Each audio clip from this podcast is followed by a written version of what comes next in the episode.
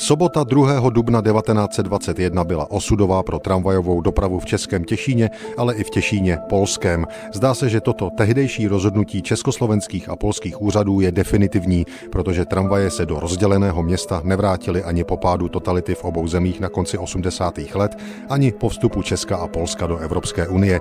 Tradice by tu přitom byla.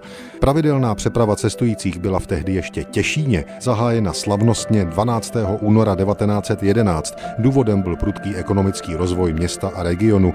Vznikla tu nutnost rychlého a jednoduchého spojení starého centra města, dnes na polské straně, s vlakovým nádražím za řekou Olší, dnes na české straně. Trať byla 1793 metrů dlouhá, jednokolejná, obsluhovali ji čtyři vozy a i z řidiči k jejímu celkovému provozu stačilo 21 zaměstnanců. Těšínčtí obyvatelé se ale z tramvajového ruchu netěšili dlouho, jen 10 let. Soumrak přišel v roce 1920 po rozdělení jednoho města na dvě, na Těšín polský a československý český Těšín. Tramvaje sice ještě chvíli jezdili dál problémy na hraničním mostě přes řeku, ale urychlili jejich konec. Na hranici totiž musel vůz zastavit a následovala důkladná a zdlouhavá kontrola. Československo a Polsko tehdy totiž v přátelském vztahu nebyly ani vzdáleně.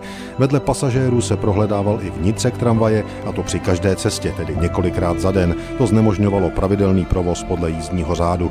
Rozdělení města tak přivedlo Těšínskou elektrickou dráhu k zániku. Ten tedy nakonec přišel 2. dubna 1921. Mělo to být částečné přerušení provozu, nakonec to ale bylo navždy. Úvahy o obnovení tramvajové dopravy se v našem českém Těšíně během 20. století objevily několikrát, nikdy se ale neproměnily ve skutečnost. Dnes oba Těšíny obsluhují autobusy. thank you